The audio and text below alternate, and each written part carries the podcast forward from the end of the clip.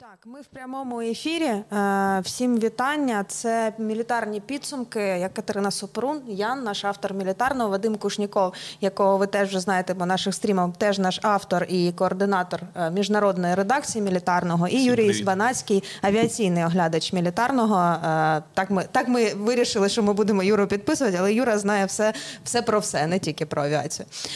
І сьогодні, очевидно, говоритимемо про заявлені теми, про удар по по е, російських ЗРК С-400, яких там за кілька тижнів було як мінімум двоє, і на західному узбережжі Криму, і про Нептун е, модифікований, яким власне за заявою е, Служби безпеки України достатньо анонімною, не фактичною, було використано саме ці ракети.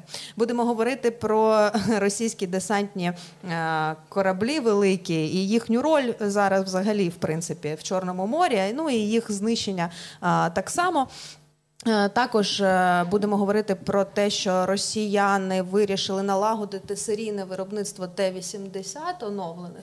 Тут у нас Ян, головний експерт, розкаже, чому ж не армата, що сталося, як так склалося. Е, да, що, Щось пішло щось пішло не так.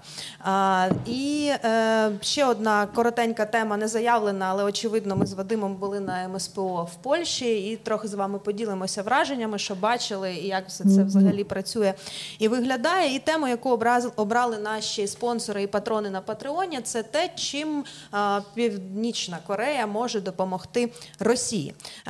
Про це також поговоримо. Так що ставте вподобайки ваші для того, щоб це відео набрало. Більше глядачів, більше переглядів можете в чату СББ скинути, може там когось це а, зацікавить.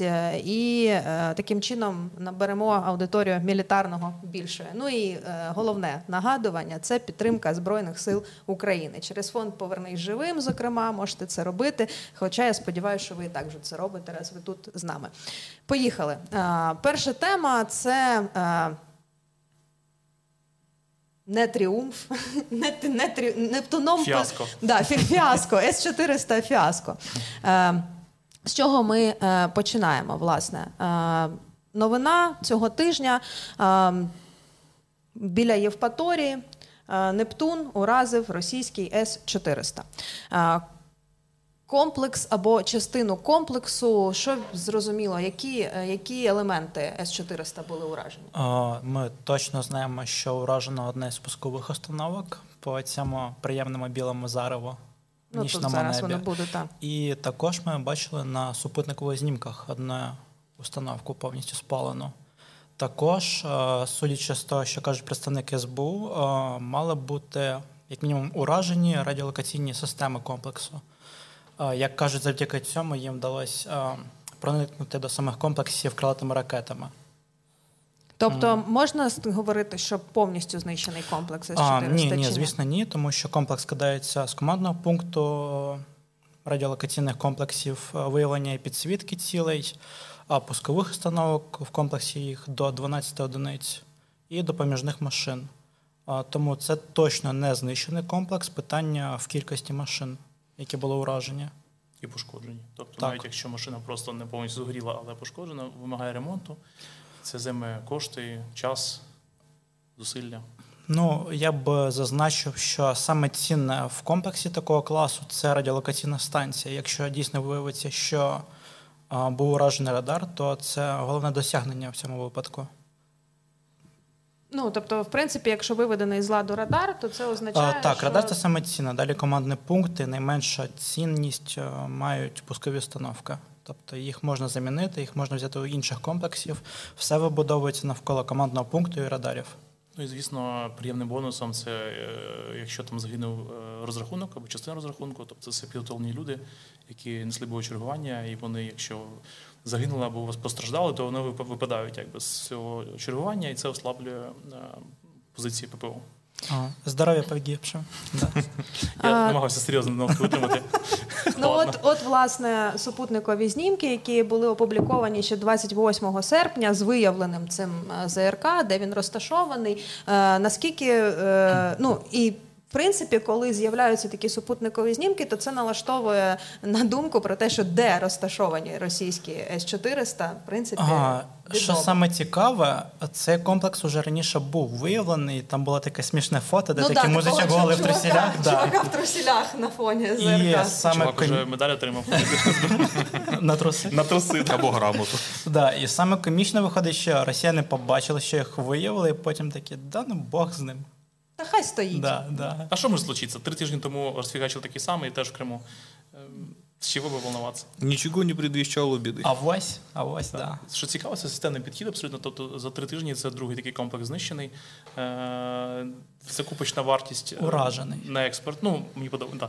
Да. Е, Експортна вартість десь сягає мільярду доларів, тобто це нормальний Ну, за різними істочниками Да, за різними, 1,3, да. Ну, інша інформація. Да, ну, я більш точної інформації ми не- маємо, але це в принципі значні фінансові збитки для росіян. Це е, прояв того, що ми системно виносимо ППО е, Криму у дальньої дії. Я б хотів зауважити, що якщо подивитись на фото, можна побачити, що усі машини були вкопані в капоніри. Тобто е, простого влучання десь поряд не вистачить. Треба було пряме влучання, як ми бачимо з пусковою установкою. Тоді ми можемо, е, Або можемо потужність. при- припустити, що дуже точне наведення модифікованої ракети Р-360. Ну, можна як мінімум порахувати по кількості вибухів, скільки було влучань, і відштовхуватись уже від цього по максимальній кількості теоретично вражених машин. Ну тут також треба розуміти, що даний тип техніки він не є важко броньованим, тобто навіть ніяк не броньований. І насправді дійсно достатньо не прямого влучання, а дії уламків для того, щоб вивести якісь найбільш критичні елементи. До прикладу, е, антенни, антенні решотки, решітки.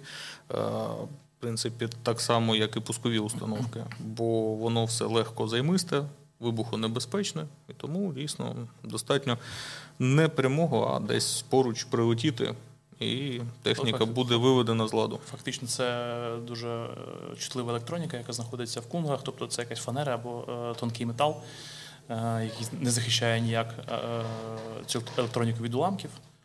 Те саме з ракетами, тобто їх паливо ракетне розташоване, і бойова частина за корпусом ракети, тобто будь-яке влучання це приводить до займання і вибуху. Ну, ще цікаво, що цей комплекс мається. Ну, а, в штатній структурі повітряних сил Росії такі комплекси мають прикриватися більш. Там має бути вибудована ешелонована оборона. Тобто С-400 прикриває всю площу, меншу площу і сам комплекс мають прикривати там в даному випадку панцирі. Питання, куди вони ділись? Там була якась стрільба, там було видно зенітний Черги вогонь. були точно Ну, чутно. Ну, да, але вони більш схожі на чутно. стрілецький Складно вогонь. сказати, да, якщо саме стріляли, але Ну, тобто мали бути принаймні, наприклад, що пуски ракет, якщо це панцир. Ну, логічно було припустити. Куди панцирі ділись? На оборону Москви Можливо. Теж, до речі, це має непрямий е, ефект. Тобто те, що удари 100%. по Москві, які критикували, ой, що це там Москва Сіті, що там який сенс в цьому бити скло. Насправді росіяни відтягнули туди дуже багато ресурсів ППО, яке, якого стало менше відповідно в Криму, десь там ще вдоль лінії бойового зіткнення в інших місцях. І це теж якби дуже корисно. Е, Я повернуся до супутникових знімків, е, все-таки до тієї тези, що оперативно дуже з'являються е, до і після фотографії. Це ну чи може це говорити про те, що інші розрахунки, інші місця розташування комплексів заздалегідь відомі вже, і відповідно е, ситуація, яка, наприклад, була на Тарханкуті або е, в Заозерному, вона може повторитися досить скоро, десь і в іншому місці, тому що все і так відомо. Там може з'явитися зловісний морячок в плавках. Ну так. Молимось на мужика. Ну, знаєш, це занадто, занадто молитися на, мужика. Коли з'явилося відео з Тарханкута, е, то з'явилася інформація про те, що той, е, той комплекс теж був уражений е, ракетами, але там на відео ну, немає самого моменту. Чим саме є тільки вибух, А, і одразу після цього була заява президента про нові можливості України в, в, уражені цілей на відстанях е, там 700 кілометрів.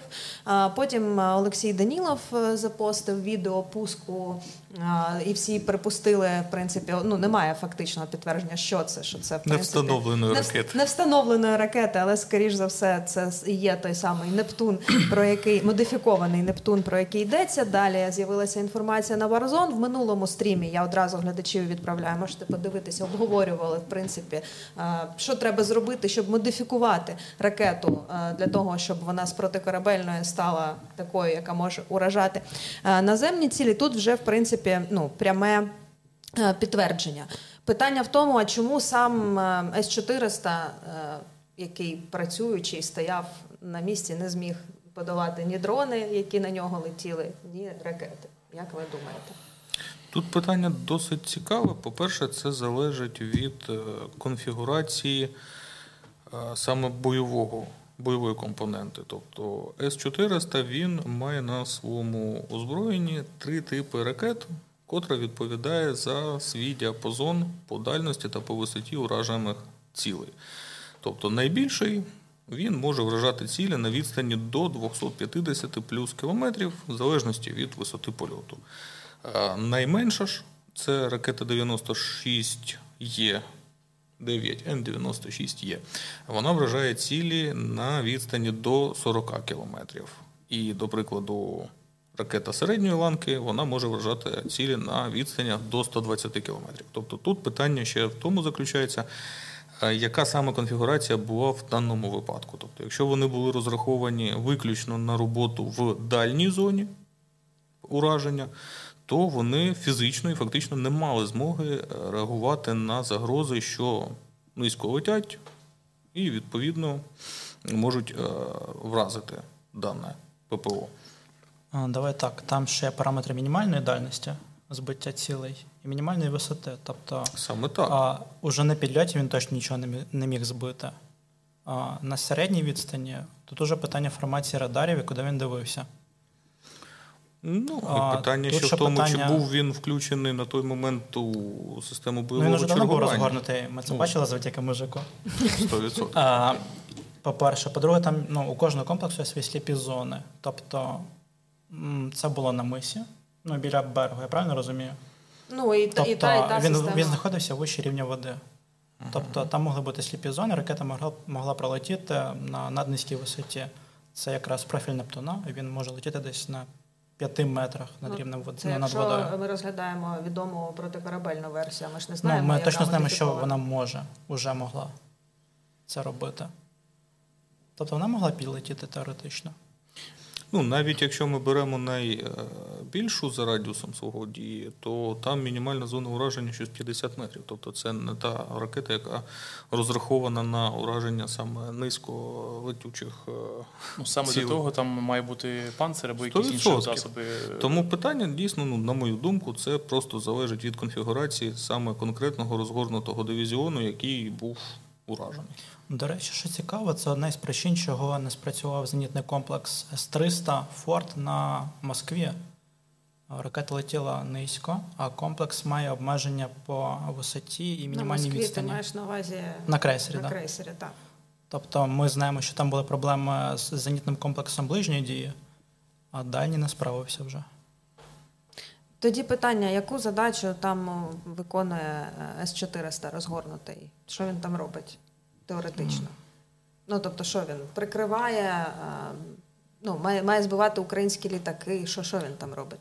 Е, Літаки потенційні і різні безпілотники, якими власне наша сторона обстрілює об'єкти в Криму. Тобто, зокрема, це щоб українська авіація, наприклад, там не могла літати, наприклад, в акваторії над акваторією, яка знаходиться західніше Криму. Тобто такі ті в принципі ті задачі, які виконувала Москва своїм е, своїм фортом е, в районі Зміїного, поки її не потопили.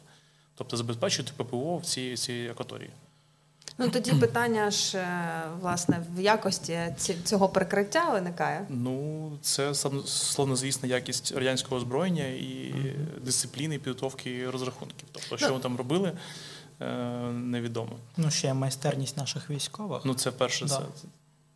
Насправді є купа схем, варіантів, як могли їх трошки вести в оману. Наприклад, можливо, там була взагалі якась, е, якісь ракети йшли е, так, як вони мали йти до ці- до цілі, а якась інша, наприклад, була запущена, або якийсь безпілотник е, демонстративно на більшій висоті е, іншим курсом, і в- вони відволіклись, наприклад, на цю на цю ціль. Поки вони її там супроводжували, а вона з півночі підходила. В цей момент їх наприклад, е, з іншого напрямку, або інші якісь Ну, до речі, в небі Євпаторії там падали дрони, які вони були занадто малі, щоб їх можна було вважати ударними. Тобто можна вважати, що вони були пусті так, для відволікання. Зокрема, так, могли створити складну обстановку е, мішенну, тобто запускати якісь дрони, можливо, навіть е, якісь люди, які там в Криму їх запускали десь е, неподалік, і просто створили е, складну обстановку, в якій було багато повільних ціл, цілей, і вони прогавили реальну справжню загрозу. Ну, до, Плюс радіоелектронні перешкоди Да. так само. до питання якості цього озброєння ми, ми далі ще поговоримо, тому що це безпосередньо пов'язано із наступною темою. Е, І е, ще питання: ну, то Україна перша країна, яка знищує С-400. Серійно. Виходить, що так. Серійно. Ну тому що вони ж е, в принципі є е, в Індії, в Китаї, а, Туреччина. Туреччина. Туреччина, ну тут питання, чи Туреччина їх використовує тепер, тому що там Туреччина мала з цим проблеми. Можна нам віддати. Білорусь, е, само собою зрозуміло, це там е, своя історія. Іран потенційно також може отримати ці комплекси. А так-то вони ж не брали участі е, в, у війнах, окрім Сирії, але там вони нічого не збивали. Ну і це дійсно така погана реклама для цих комплексів. Тобто, можливо, знизиться популярність їх на ринках озброєння. Ну, крім країн, наприклад, таких як Іран, які більше ніде не можуть взяти подібне озброєння, і вони не мають варіантів. Е, Тоді ще питання е, стосовно знищення комплексів на території Криму, е, відповідно, поповнення. Ну, знищили, хай знищили пускові установки, знищили радари, та там ці, ці системи можна замінити і там поновити роботу комплексу в тому місці, де він е, є. Наскільки е, складно доставляти, і взагалі наскільки їх багато, тому що ну з відкритих джерел відомо, що 576 пускових установок було випущено станом на 18 рік, якщо я не помиляюсь. Ну ясно, достеменної інформації немає і в природі не існує. Можна припустити там, що. До 100, можливо, командних пунктів, радарів і так далі. Чи це релевантно взагалі так рахувати? Ну, давай ще раз проговоримо. Комплекс не весь знищений. Ну, тобто не потрібно я ж цілий комплекс постачати. Я ж кажу про те, А. що відповідно треба поставити ну, інші Да. е, комплектуючі для з того, якогось щоб дивізіону, який розташований на менш пріоритетному напрямку, вилучити е, відповідні машини е, і направити їх е, не знаю, залізничним транспортом, наприклад, або іншим засобом туди в Крим і поставити на через що? Через Керченський міст? Можливо. Ну, я б ще Або зауважив, через десантні кораблі. Так, це кораблі, ті самі, до яких ми перейдемо трошки пізніше. Я б ще зауважив, що це не якісь там танки чи е, гаубиці. Це вироби, які Росія дійсно серійно виробляла і виробляє, і постачає іншим- країнам. Тобто у них налагоджене виробли- ну, виробництво, і вони можуть їх виробляти. Ну, Тобто зрозуміло, вони так, можуть це не, не, не це не всі. кінечний ресурс для них. Сто Вони можуть це його зрозуміло. відновлювати. Тобто вони можуть, наприклад, з того ж індійського контракту взяти щось. Але врахов... ну, ускладнена логістика їх е, перевезення в Крим. Правильно я розумію, чи ні? Ну, почекай, Це займе трошки часу, але не не Вони так можуть своїм критично. ходом приїхати навіть. Так. Ну, вони ж самоходні. Ну я розумію, але ж якщо ми маємо супутникові знімки, де вони розташовані, то відповідно. Ти хочеш що ми їх будемо знищити швидше, ніж вони будуть нові Ну, так. Ну я не дай натякаю, я Боже, не знаю, я питаю. Може бути, я може тільки за. тобто це звучить логічно. як Треба так само просто розуміти, що розгорнутий дивізіон чи розгорнута позиція ППО це не окопчик, який можна там листям закидати, умовно кажучи. Це дійсно комплекс інженерних заходів, і це велика територія, тому що даній техніці потрібно місце для того, щоб е, розгорнутися в бойовий порядок. І дійсно зі спутника, зі супутників це досить чітко можна бачити. Ще раніше, ніж цей комплекс е, роз- розгорнути. да. Ну я ж я, я власне про це і говорю. Просто нагадаємо історію про те, як Росія з Сирії а, за допомогою транспортного свого корабля Спарта 5 4 Чотири. Спарта 4 з Сирії перевозили в Росію С 400 власне, який був в Сирії. Тобто і там було зафіксовано. А, від моменту, де він був розгорнутий, до моменту його перевезення а, в порт, момент його завантаження на судно, спотери е, прослідкували рух судна, Весь ну і типу, і його перевезли в Росію. Тобто, в принципі, на всіх етапах Це війни 21 століття. Це по-перше, а по-друге, дійсно такі системи це пріоритетна ціль як для розвідки, так і для засобів ураження. І безпосередньо вони будуть таким чином намагатися. Це буде така гонка е, нападу Хто- та, хто та перший? захисту. Так. Тобто в даному випадку просто будуть шукати ключики, поки не знайдуть, і врешті-решт не знищать повністю все, що там є. В будь-якому разі це е, дивізіон буде не боєготовий і випаде з системи чергування системи ППО на якийсь час, там тиждень-два на місяць, допоки вони не відновлять е, його боєздатність. Тобто е, ну, утворюється дірка в, в ППО Криму на якийсь період. Тобто на за цей період ми можемо виконати якісь задачі, наприклад, які можливо е, передбачалися знищенням цих, е, цих комплексів. Ну і от ми плавно переходимо до наступної теми, тому що дірка в ППО Криму вона призводить до дірок в кораблях російських. Е, Бачимо теж е, супутникові знімки цього тижня. Вже значить, це підводний човен Ростов на Дону і великий десантний корабель Мінськ, які були уражені ракетами, судячи з заяви Миколи Олещука, їх штормило. А це говорить нам про Storm Shadow. Ну Ймовірно, про Storm Shadow або скальп. Дальність е, ми багато робили матеріалів про ці ракети. Дальність е, тих, які передали Україні офіційно 250 плюс кілометрів. А, Їхня неекспортна дальність 500 плюс кілометрів. 500 плюс кілометрів це може бути е, багато далеко. дуже далеко, враховуючи, що можна причепити додаткові паливні баки. Ну, ми не знаємо насправді. Якщо поміряти відстань від е, е, сівморзаводу конкретного цього місця до е, найближчої деокупованої частини Херсонщини, то це виходить 240. Ну, до Одеси, грубо. до Великого Фонтана буде 290 кілометрів від доку. Ну, а от тобто якщо- це в межах дальності пуску Storm Shadow. А Херсонщина 250 кілометрів. Зрозуміло, що наші літаки не, не залітають в зону дії протиповітряної оборони, але якщо в ній є дірки, то існують різні варіанти. Ну просто виходить, що пустити ці ракети можна було десь в районі Одеси. Тобто там точно ніякої ППО, ніякої безпеки, небезпеки. Тобто можна підійти на малих висотах, е, зробити гірочку, там набрати висоти, запустити ці ракети мало на нашу територію е, і розвернутися, і все. І навіть ніхто не побачить е, цього пуску. Ну, Крим це теж Україна, так що і, Я маю і, на, і на нашу Да, територію в тому числі. Ну, це я так же так е, гра, граюся, граюся з, з цими штуками.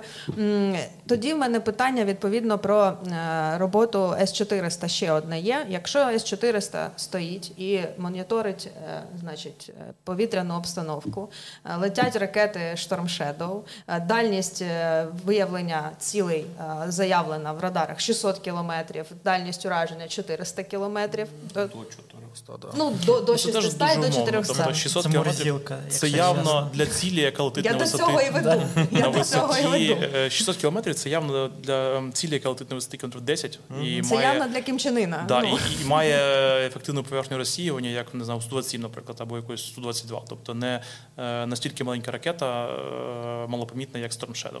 Там буде зовсім інша дальність виявлення. Я думаю, що вона буде менше 50, 50 кілометрів, ну, не- неймовірніше. То виходить, що росіяни збрехали.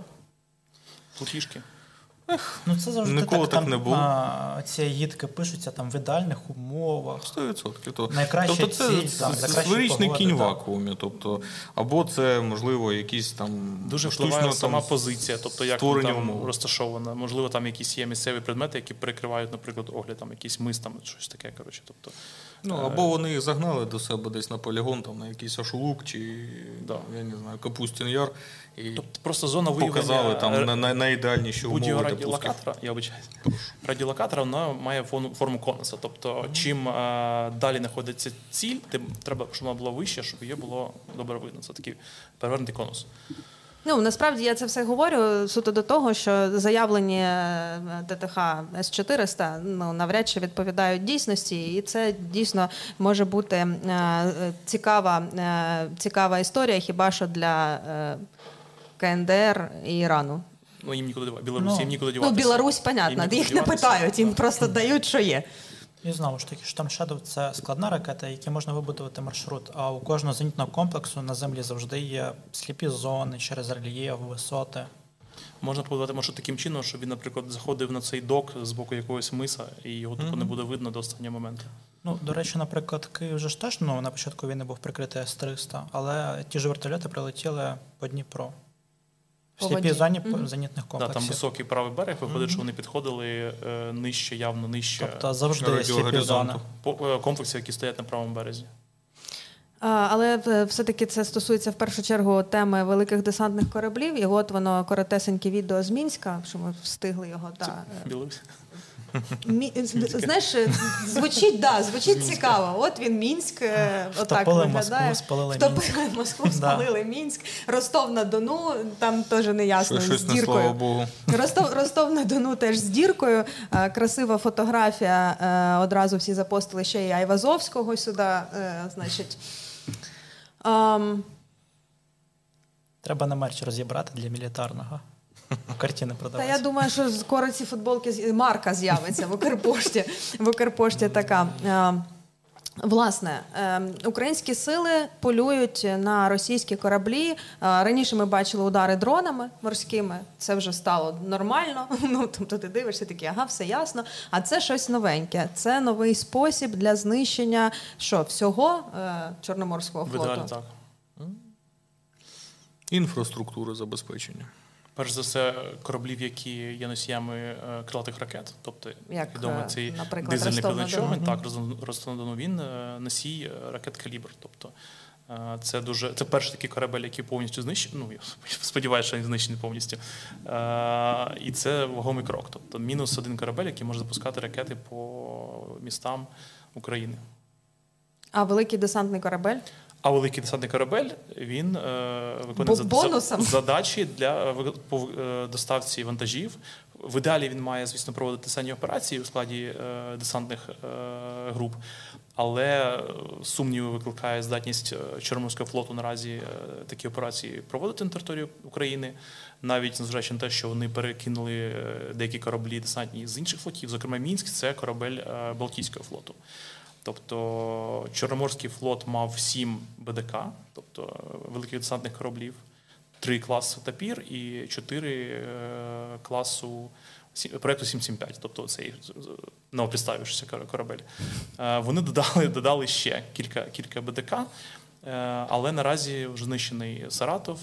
Е, Сподіваюсь, ну, як на мене, він знищений цей корабель. Це є Мінськ, Мінськ і у нас е, Лінігорський гарняк. Гарняк, да. З такою от дірою. Да, я думаю, що він, якщо колись і попливе, то не скоро. І, чесно кажучи, були На утилізацію. прецеденти на Чорну річку, як називається в них в Севастополі, де не розбирають кораблі. Щось якось так. е, Чорна бухта, чи Да. чорний причал. Да, Щось таке. Просто були прецеденти в Чорноморському флоті, коли і навіть і кораблі в кращому стані ставили на ремонт е, на пару років, на 10 років, на 15. Потім вони е, регулярно справно е, витрачали кошти на ці кораблі, і потім вони просто в якийсь момент списувалися і їх розбирали. Або вони згорали, наприклад, там були ці приколи з БПК. Адмірал Совєтського флоту Кузнєцов. Це тому яркий такий приклад. Герой України. У них Скільки бабла. БПК, я заплутаю, Керч чи, чи другий, господи, як він називався. Керч. Два однотипні е, БДК, Ого, господи, е, великі протичовнові кораблі. Угу. Один топили на вході в Донузлав, Так, так, і потім так. діставали, а другий е, в нього бафли бабки, поки він не згорів нафіг. Е, 15 років ремонтували, Ну, модернізували. це стиль, стиль, е, Да, тобто російський це стиль. дуже ймовірно, що його десь поставлять кудись, е, я не знаю, який сухий док, причому їм вже потрібен сухий док. Тобто вони не можуть його безконечно тримати. І на, на воду не поставиш, мабуть, з такими е, е, пошкодженнями. І я не знаю, куди вони запхають його. Е, Я думаю, що він десь буде стояти на відстойнику і ремонтуватися вічно. Ну от, до речі, і Мінський Оле- Оленігорський гарняк е, також заходив в цій групі кораблів, які там всередині лютого зайшли в Чорне море. Їх там шість було, і от серед них був Мінськ і ем, Оленігор- Оленігорський гарняк. І ще там, я не пам'ятаю всі назви, Калінінград ще, і от е, е, Калінінград і Оленігорський гарняк якраз е, виконували завдання після удару по Кримському мосту. Оці от транспортні перевезення здійснювали. Морське Е, таксі. Да, і морське таксі ну, підтримати Ки- Керченський міст. Е, Тобто свої задачі прямі військові вони виконувати не можуть на морі, хоча в них такий план був. Вони там на Одесу намагалися ще на початку цієї фази війни три кораблі направляли в бік Одеси, але не вийшло, не склалося. Ну і тут знову ж таки питання. Та щось піхоті морській вже погано дуже стало. Ну вона сухопутна встала, та. Ні, її вже поменше просто стало. Вони в Маріуполі багато поклали. Кваліфікованих кадрів. Але бригада гвардійська ж Севастопольська Ну, 810, Да, здається. можна да. гордитися. Е, насправді виходить, що у нас десь половина цих БДК, які були початково в Чорноморському флоті, вони вже або знищені, або видні з, з, з бойового стану якогось.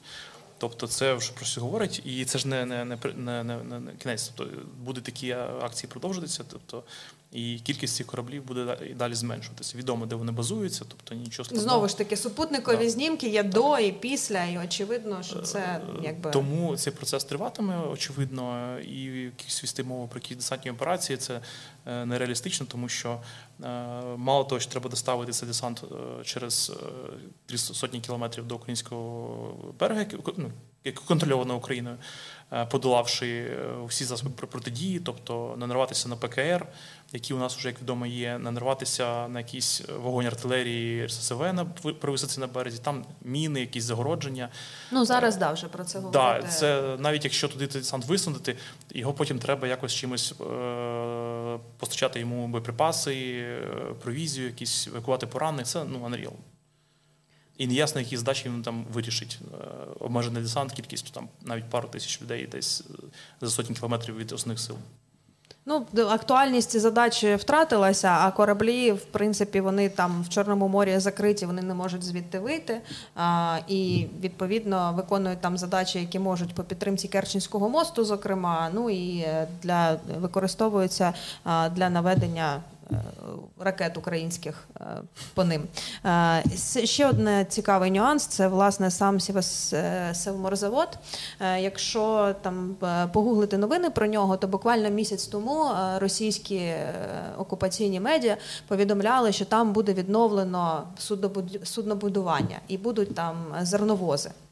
Відповідно будувати, тому що Росії дуже потрібні, дуже потрібні зерновози. Але будівництво це мало розпочатися, якщо я не помиляюся, ну не зараз, а там в наступному році, тобто в якомусь відкладе в якомусь Ну, він до того вже будував. Там були новини, що вони там в 17-му от, році. в 17-му році Да. вони отримали замовлення на два плавучих крани, але вони їх так і не змогли побудувати. Вони не здані, тобто там е, все це не працює. Е, Для того, щоб отримати оце замовлення на будівництво е, зерновозів, сам, значить, розважаєв, звертався лічно до Путіна, щоб щось зробити, тому що треба ж робочі А місця. хто там. таке розважає? Розважаєв це самопроголошений так званий губернатор е, Сімферополя. Е, Значить, е, і тобто це на такому рівні вирішувалося запустити це підприємство. Але виходить, що для військових цілей воно використовувалося, тобто ці два корабля там в сухому доку Ну, перебували. він виконував підтримку угрупування. Ну, так. Тобто ці кораблі, які були в сухих доках, вони ж не були зламані, вони просто обслуговування проходили. Ну, очевидно, да, це ж А, кажучи про суднобудування, то треба а, таку ремарку вставити, що а, от як кажеш, що він просив особисто Путіна а, От вони ці да, розгорнути там крани. якесь виробництво, бо зараз йде велика конкуренція. У Росії до цього були суднобудівні потужності. А з окупацією Криму це ще більше зросла для них конкуренція. Ну тому що вони Да. не там же ж запущене виробництво, воно не оновлене, тобто там Да, все да, це да. складно запустити. Але ще Тобто є один нюанс: це окупована час, Да, територія. увесь час е, компанія, ну, суднобудівна компанія вона виживала. Ну і ще, і ще це, е, це е, окупована територія, і відповідно будь-яка компанія, яка буде взаємодіяти з е, підприємством на окупованій території, оце власне здається і запуск цього будівництва кранів, то вона потрапляє відповідно під санкції. Тобто ну не цікаво вкладати в це гроші взагалі, в принципі. Тому тут ще таке є політичне, політичне питання, як на мене, досить цікаве. Е, То що ми, яка доля подальша Чорноморського флоту Російської Федерації в Чорному морі? Ну, вони можуть далі ганяти кораблі в Новоросійськ на ремонт і відновлення. Тобто це не фінал ще. А там морські дрони. Ну, все одно можна, вони ж якось плавають. Ні, та зрозуміло. Я не кажу, що все, фінал, все потом, все саме потоне. Ти зрозуміло Начало кінця. просто. Да. А, Начало да, але сухі доки дійсно потрібні, тому ну, вони, наприклад, можуть вирішити тут два стула, або вони тримають в сухому доці кораблі, і вони стоять без діла підприємство, або вони їх просто ріжуть на метал і остаточно відмовляються від них. Тобто на металолом там і вивозять по частинам із доку. Знову ж таки, док теж, мабуть, постраждав через пожежу і ракетні удари. Відповідно. Да. А, значить, Ну, е, Так і так, у них цуцванг неприємне рішення, або відмовлятися від суден, або простой мати. Обіті сущності. Да. Да, да, да. Так, е, ну що, ставте вподобайки, любі глядачі, е, коментуйте, будьте активними. Роман Саган пише чисто по приколу, скинув посилання в чату СББ. Оце нормальна, нормальна тема. Може, це подивимося, Я з'являться. почав СБУ. Можна і в СБУ. Ми, в принципі, не проти, будемо тільки раді. Я на не не хочу. Ні, ми інтерв'ю, будь ласка, з паном Малюком, ми з задоволенням, або з будь-якими іншими. Пишіть нам, ми, ми згодні. Можете скинути в СБУ, ми не проти. Ми Обіцяємо тільки за. Інтерв'ю. Ні, компліментарне ми не обіцяємо. Ми обіцяємо цікаве. Ну, ми спробуємо. Нащо? Дай подмазати. Кому Він не хоче на підвал не хоче. Тоді, тоді точно підвал. Знаєш. Е, так, ну що, рухаємося далі. А далі наша тема, чому росіяни вибрали Т-80 замість армати. А, так, треба починати здалеку. А, чи є виробництво взагалі танків в Росії? А, наразі воно є і воно активно розгорнуте. Зараз росіяни випускають танки Т-90М.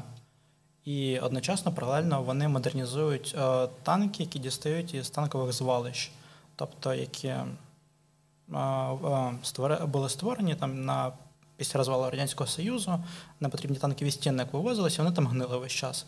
Тобто зараз, е, по суті, е, усю промисловість оборонну російську можна розділити на два види: це е, танкоремонтні заводи, які можуть тільки відновлювати, і це танкобудівні заводи, тобто Уралвагонзавод і Омск, Омск Трансмаш.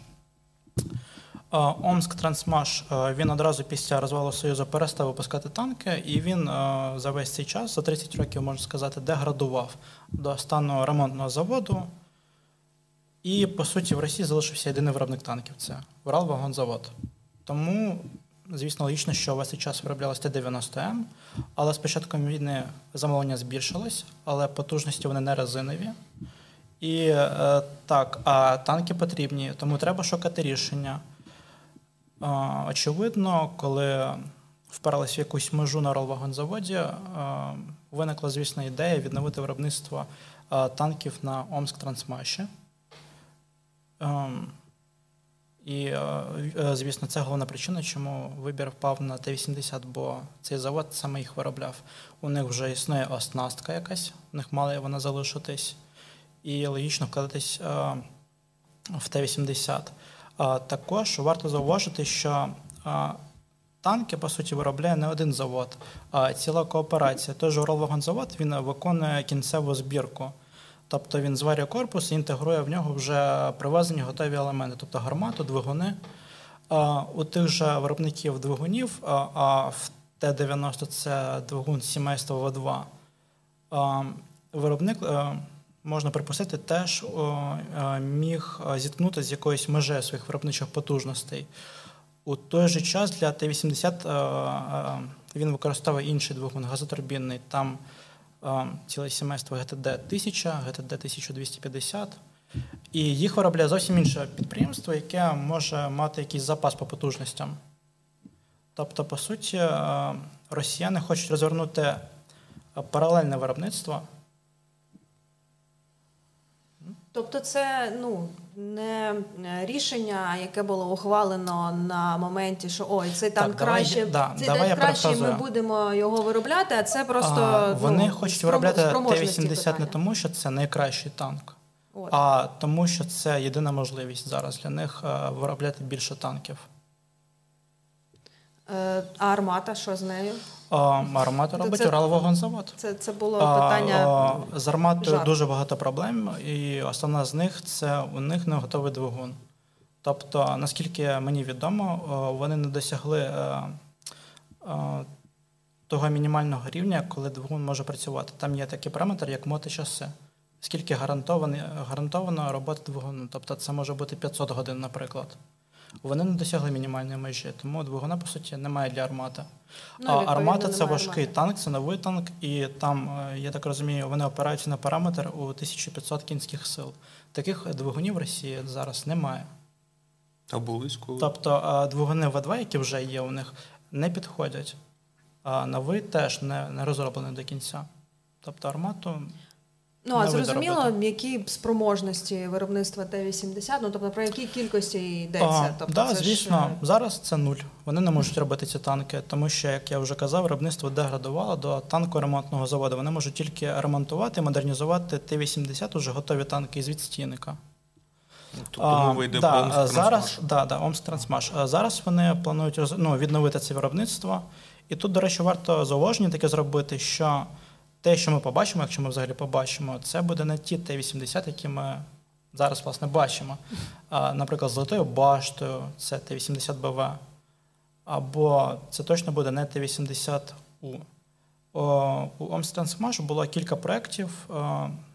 Відомий знавець бронетехніки Андрій Тарасенко, наприклад, в нашому блогу писав, що це ймовірно може бути проєкт Бурлак танку Т-80 е, з новою зварною баштою і е, з кормовою е, з кормовим механізмом заряджання. Він е, як у західних танків розміщений. Винесений за, Так, так, за так, межі винесений. броньового корпусу основного. А, так, тому ми, в принципі, теоретично можемо побачити взагалі новий танк.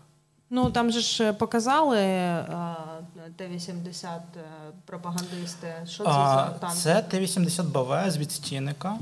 А, Тобто це відновлений, відремонтований танк і модернізований. Прям очевидно, ми, е, він буде, ну, новий танк буде відрізнятися від нього, тому що як і в нас, так і в Росії втрачена технологія виробництва литих башт. Це коли беруть і видливають у форму. Це дуже дорого, це складно, і в цьому немає сенсу при умовно малосерійному виробництві. Це мало сенс тільки в масштабах Радянського Союзу, коли вони виготовляли там ну, а, сотні машин на рік. Так. А е, яке рішення є ефективним? Ну, очевидно, Ну, в даному лиття- випадку це зверні башти. Зверні Да, тобто, Тобто башти ефективність з точки буде, зору да. економіки, а з точки зору ж таки, да, що, що краще? Ну, з точки зору економіки, так, звісно, це зверні З точки зору захищеності. хар- характеристик захищеності. А, теж. А, Зварні у зверні башти кращі параметри захисту від бронебійних боєприпасів. Сенс литих баштах був саме в простоті їх виготовлення при великих замовленнях, тобто на тисячу башт, на дві тисячі башт, три тисячі башт. А Росія таких замовлень не дасть. Да. І слава Богу. ну, А, і, знову ж таки, це Т-80БВ. У нього е, е, с- досить слабке бронювання на сьогоднішній день. На новому танку воно, звісно, буде краще. Тобто, ну, знову ж таки, це ми можемо тільки А по припусти. електроніці, от якщо можна Да, переплітати тому що там же ж е, компоненти. тому що ми бачимо, що в принципі прицели Тале та да-да-да. решта імпортних А, компонентів. Якщо, наприклад, на тому ж Т-90 намагаються виробляти, ну, ставити сосну У, то невідомо, що буде на Т-80 нових. Ну, я думаю, вони б хотіли мати сосну У, але чи зможуть вони забезпечити об'єми випуску? Бо, наприклад, на модернізовані машини їх уже не вистачає. Як ми бачимо на фото, вони ставлять такі доволі простенькі ерзац рішення. Ну, Це на нижньому фото. Да, да, да, да, да. А на верхньому фото це цей комплекс А сосна У, да, це такий великий, е, велика коробка. Ні, ні, ні, я про на верхньому фото кажу комплекс волнорез, Да, а це там ми бачимо станції РЕП. та, а, а, а внизу видно якраз приціл. Угу. Зліва така коробочка. Так. Ну, ясно, це ми можемо зараз тільки припускати, яким буде новий Т-80, е, і, що в ньому буде, яка електроніка буде зрозуміло, коли Головне він стане запитання, трофейним. що їм по суті потрібно буде ну майже з нуля ну, розгортати виробництво танків, а це велика кількість. е, Ну їм необхідна велика кількість е, станків, причому персоналу. і персоналу. Тобто питання головне, де вони будуть це брати. Хотілося б, думаю? Китай, КНДР? дещо можуть бути потрібно купляти у заходу. Чи зможуть вони купити це? Ну, як показує практика, вони вміють е, обходити санкції, але знову ж таки йдеться про товарні кількості якісь. Це ж ну велика, це ж велика кількість. Ну е, чого, деякі станки можуть потрібні бути в одиничних кількостях. Ні, я не про станки, я вже про якусь електронику. Ну, ну, Це Ну, головне питання зараз це станки для них, Так. насправді. Тобто побудувати будівництво в полі з нуля, ну майже в полі, бо я ж кажу, Омстранскмаш він деградував сильно. Тобто вибудувати будів... ну, завод цілий це не, не, не тривіальна задача для них. ну не приїдуть таки, представники американського Персонал, фонду і не таки, побудують новий завод. Ну, теоретично вони можуть організувати якісь команди з Уралвагонзаводу. Там когось навчити. ну, Для когось обміну навчити. Тут же ж да, тут же знову ж таки питання про кваліфікований персонал, який може це робити. Просто Микола Саламаха, наприклад, він неодноразово підкреслює, що там ну не так багато людей, які в принципі можуть долучитися Ну, до такої. Микола Саламаха, я пам'ятаю ту розмову, він казав якраз за а, ТГІЛ Уралвагонзавод. Ну- Там а, особа відношення до тих людей, там дуже специфічні люди. Дуже специфічні спеціалісти. Ну, та зрозуміло, але я не думаю, що це відрізняється питання по рівню і кількості е, ймовірного персоналу, який можна залучати, принципово відрізняється будь-де. Тобто, це в принципі також проблема. Подивимось. Ну, подивимося, да, добре. Е, Відкладена, відкладена тема. До речі, у нас є стаття, а що ми можемо робити? Рекомендуємо їх почитати. Да, до речі, у нас взагалі розділ статті на нашому сайті це е, величезна. Скарбниця е, знань можна туди Да, заходити. ми розписали, да. чи можемо ми робити танки. Так, е, і відповідно. Спойлер буде? А ну давай. Ну я вже посміявся, тому А чому він посміявся? Да, Ви да, да, можете читайте. дізнатися в статті. Е, Так, наступна тема досить коротко. Там е, витратимо на неї небагато часу, але ми з Вадимом були на МСПО 2023 в Польщі, в Кельці, е, в місті Кельці, і трошки про враження вам розкажемо. Є репортаж з самої виставки на нашому ютубчику. От нашу маму і тут і там показують. Ем, що ми там побачили? Ну, треба розуміти, що це величезна виставка, присвячена саме Польщі, саме польському ОПК, те, що вони виготовляють, те, що вони використовують, і оновленню їхніх е, типів озброєння. Ця виставка відрізнялася е, тим, що. е, Там була дуже велика експозиція з Південної Кореї. Бо ми класно. сьогодні і про південну, і про північну Корею будемо говорити. 100%. А, Корейці привезли власне ті зразки озброєння, які вони постачають в Польщу. Там був е, К2 польської версії, е, який розроблений, е, і він, е, в принципі, після виставки поїде е, Безпосередньо у безпосередньо у війська. та. Там, Військо польське. е, крім того, корейці показали ще дрони майбутнього, скажімо так, які на водні, які використовують водень як е, пальне, і взагалі там живлення. можуть діяти, можуть діяти роєм. Там ну це все дуже цікаво. До речі, е, про те, що привезла компанія Ротем, буде репортаж. Ми ще він в процесі в процесі підготовки окремо буде е, на відео. І величезна кількість представлена польських компаній, те, що вони виробляють, те, що вони показують, те, чим вони оснащують. Треба розуміти, що така виставка це в першу. ам, Чергу B2B, бізнес для бізнесу. Тобто там, в принципі, е, ходити, дивитися все можна, але ну нічого нового, в принципі, там е, дізнатися особливо не вийде. А от, наприклад, коли ми спілкувалися з представником компанії Меско про ПЗРК Пірун, е, власне, який Україна використовує, і вони представили макет Пірун NG, то поруч стояли люди з MBDA, і вони обговорювали. Співпрацю між собою просто так. да, тут треба розуміти, що це бізнес-процеси. Ми там поспілкувалися з нашими виробниками, які були, і вони теж сказали про те, що зокрема йдеться про Rare Drone Defender, Є відео на каналі про нього. Про Хакі 20 також е, ударний дрон. Про нього є відео. І в принципі, виробники наші говорять, що дуже круто, що є. Що є оця от е, на найвищому рівні, на найвищому рівні розмова між е, виробниками. Е, Це дуже важлива штука. От. Власне кажучи, тут навіть складно згадати, що Катя вже не охопила в своїй частині. Так само можемо, в принципі, для показовості згадати українську частину даної виставки. Е, Була українська бронетехніка, яка презентувала під час цієї виставки Новатор. свій да, новатор, е, бойовий броньований автомобіль. Так само був під час е, цьогорічної виставки в Польщі презентований новий ПТУР від КБ «Луч», тобто нова генерація стугни чи скіфу, тут же кому як ближче. Та й загалом, в принципі, можна так сказати, що це е, був такий івент, який дійсно був націлений більше на на внутрішньопольську аудиторію. Тобто 80% це було все ж таки з орієнтацією на польський ринок, як серед світових брендів, так і в принципі серед українських брендів, які так само е, показували свою продукцію під час е, цього івенту. Ну, В принципі, думаю, що в наступному році ми побачимо більше новинок з України. Ну, в тому числі українські виробники ще, зокрема, дронів, говорили про те, що та е, ну, виробники компанії там було дуже багато дронів. Всіх типів, взагалі, які собі тільки можна уявити, коптерів, крил, все що завгодно, але ж питання бойового застосування. 100%. да. Тобто, на що спроможні ці вироби? Всі казали, що вони самі круті, самі спроможні, але на питання, чи є якийсь approved, чи можливо вони вже тестувалися в умовах реальних бойових дій, ну казав, на жаль, ще у нас такого досвіду немає. Ну, але дійсно ринок озброєння, ринок е, захисного спорядження, різноманітного гатунку, він е, наразі, ну, європейський в тому числі, переживає ренесанс. Тобто для нас це в наших реаліях, в принципі, і плюс, тому що у нас є більший спектр, е, з чого вибрати для тієї чи іншої задачі. Але так само ми би хотіли, щоб це було при інших умовах, звичайно. Ну так.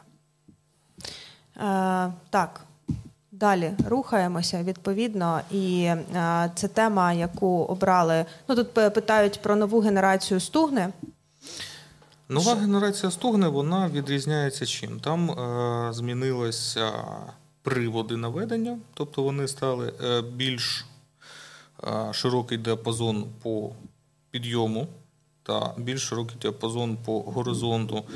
Е, так само змінилася опора, тобто тринога вона стала більша, і серед таких значущих плюсів це полегшення основної конструкції, тобто він став е, трошечки легшим та мобільнішим. Що стосується е, основного компоненту, що складає сам тур, то вони не зазнали жодних змін, наскільки там було горизонтовано. Що Пульт, ні, пульт, е, тринога, тобто ресівер змінили, пульт трішечки доробили. Ну, я читав, що вони ще попросили їх наші військові, і вони для них спеціально додали далекомір лазерний. Це питання досить цікаве, тому що в принципі в базовій моделі так само він мав би бути, але питання в тому, що він був лише у експортних варіантах. ну, на Тобто він був видно, що там завжди стоїть нуль при вимірі... Це вимірювачі дистанції. так, тому що для експортних варіантів, е, ким є скіф, е, лазерний далекомір, він е, встановлюється так само за бажанням замовника. Тобто там він може бути інтегрований або ні. Е, Ну а наскільки ми можемо побачити для вітчизняного ринку, на жаль, або за браком коштів, або за браком ініціативи, лазерні дальноміри не ну, всюди є. Була думка така гуляла, що лазерний далекомір він може а, виявляти позицію стрільця, тому що є спеціальні комплекси, які вимірюють опромінення і сигналізують там власнику машини або водію чи командиру машини, що вас опромінюють. Ну, це є і Да, в у сучасних танках варіантах, там навіть є система, яка може автоматично довернути башню, щоб ти тільки зробив постріл да, да.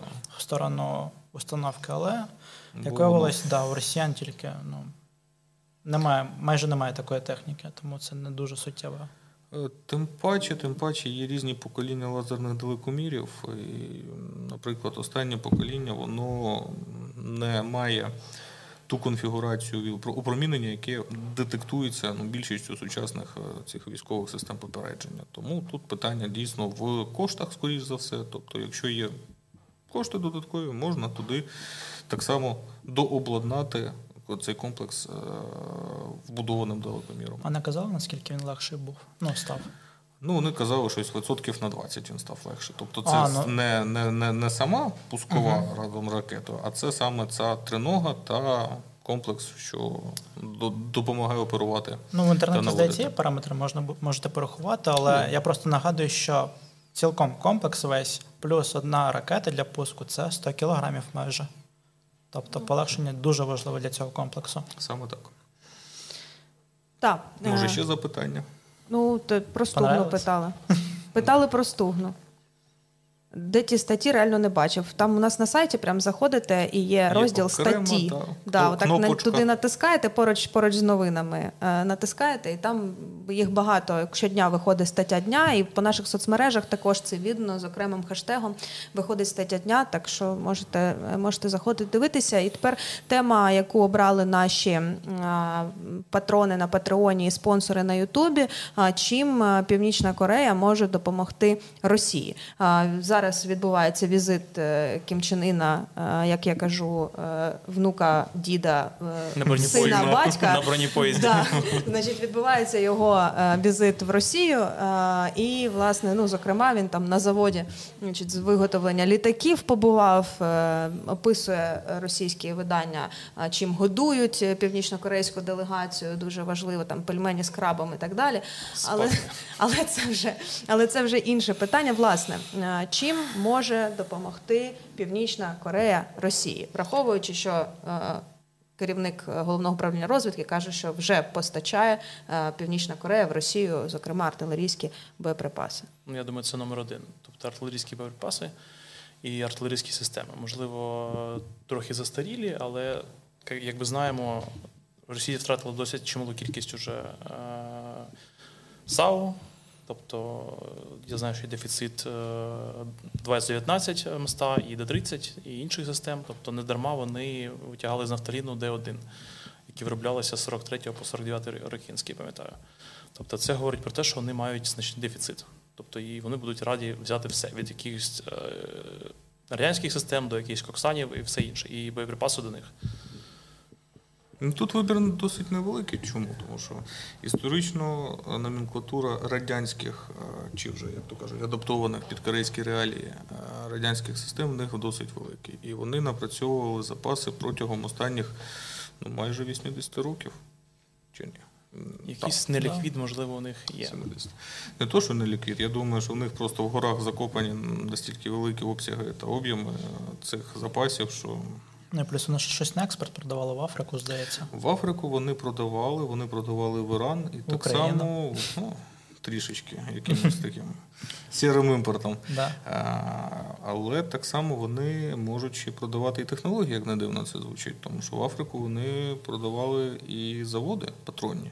Тобто виготовляли, давали спроможність виготовляти амуніцію безпосередньо. Да, до речі, місцях. як би це смішно не звучало, на відміну від Росії, в Північній Кореї є станкобудування Ну, я думаю, що це більше там.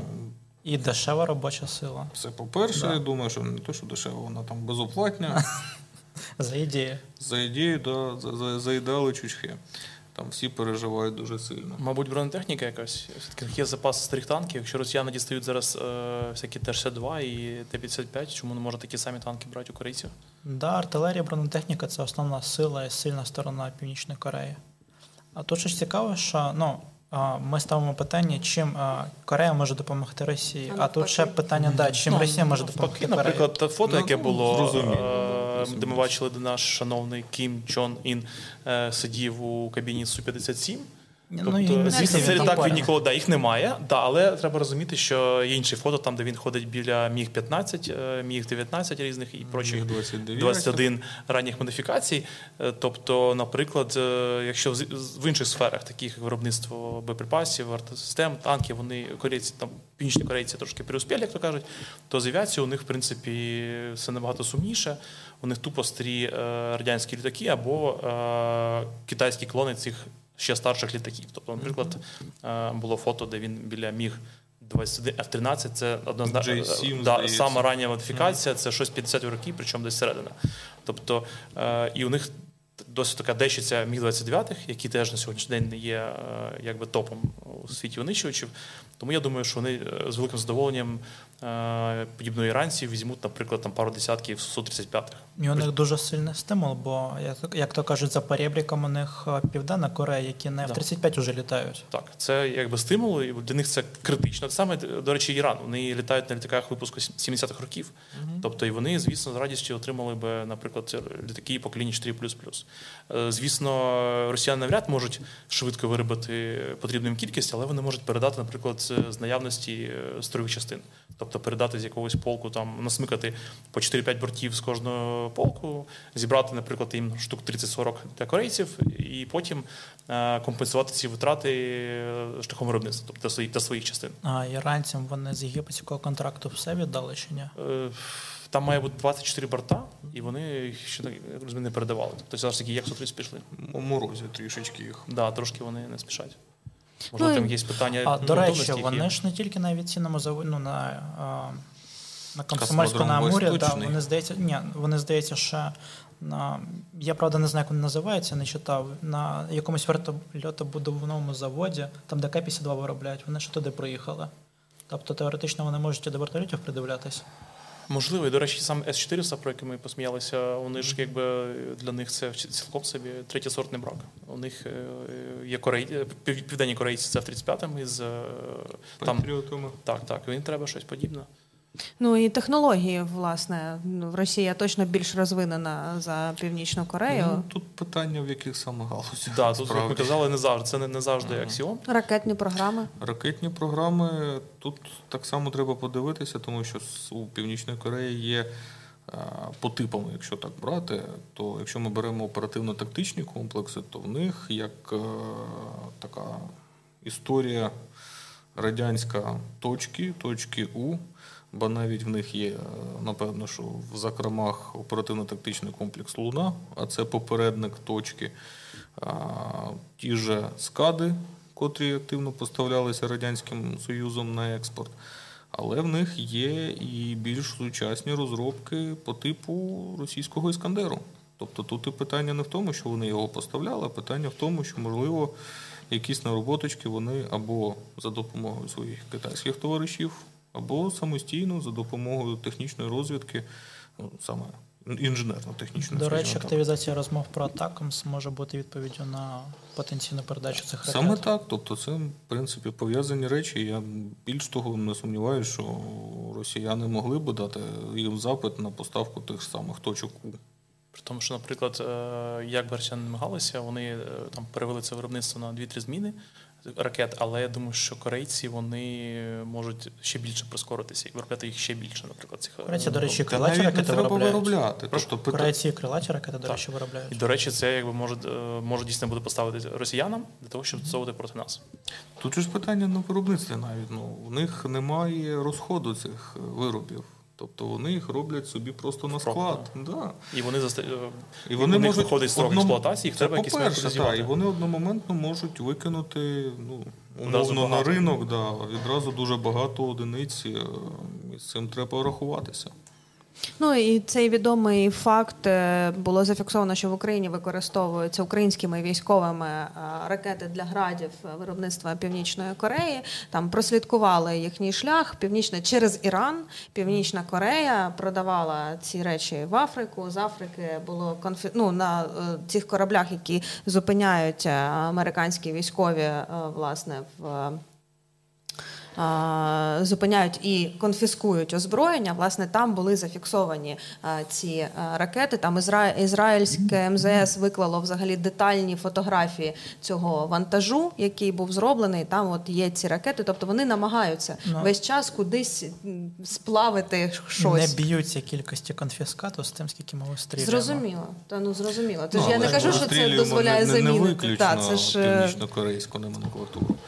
Ну, для Північної Кореї так, дійсно, це так само один е, з таких вагомих речагів потрапляння валюти вну- внутрі страни, на внутрішній ринок. Тобто це ну тому що з цим там проблеми, Це м'яко кажучи. так. А по-друге, це один з таких трьох стовпів, на котрому тримається взагалі зовнішня економіка, як то не дивно. Тобто, перше це е, торгівля зброєю, друге це хакери, а третє це дешева робоча сила, яка так само їде в ту ж саму Російську Федерацію, е, де напіврабських або, можливо, в рабських умовах вони там приносять валюту режиму Кімов і продовжують це робити і зараз.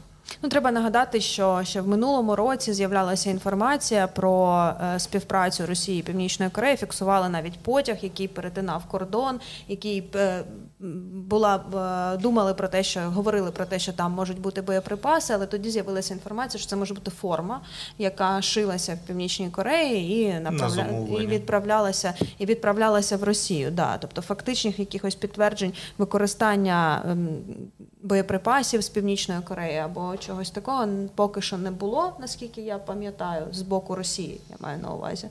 А, Чи були факти використання Росією північно? так, Були. були, да, все. Значить, Вони я- використовують ракети від градів, вже були підтверджені. Це ну, по-перше, а по-друге, було заяви ще в минулому, здається, році про постачання зброї групи Вагнеру. І це так Ну, там само окрема історія. Вагнер просто закупляв для себе на ринках. Це зрозуміло, але Ну, я маю на увазі для ми вже зрозуміли, що Да. Вагнер це не є бізнесмен, якийсь, е, ну точніше, Пригожин не був бізнесменом, який самостійно там чинив і проводив якусь підприємницьку діяльність. І не буде. І вже не буде, да. Ну тобто ми можемо це просто прослідковувати як один з таких е, фокусів сили з точки зору з боку російської держави. Ну, я б все-таки сказав, що на той момент, коли ще Вагнер ще був, у них був певний рівень автономності.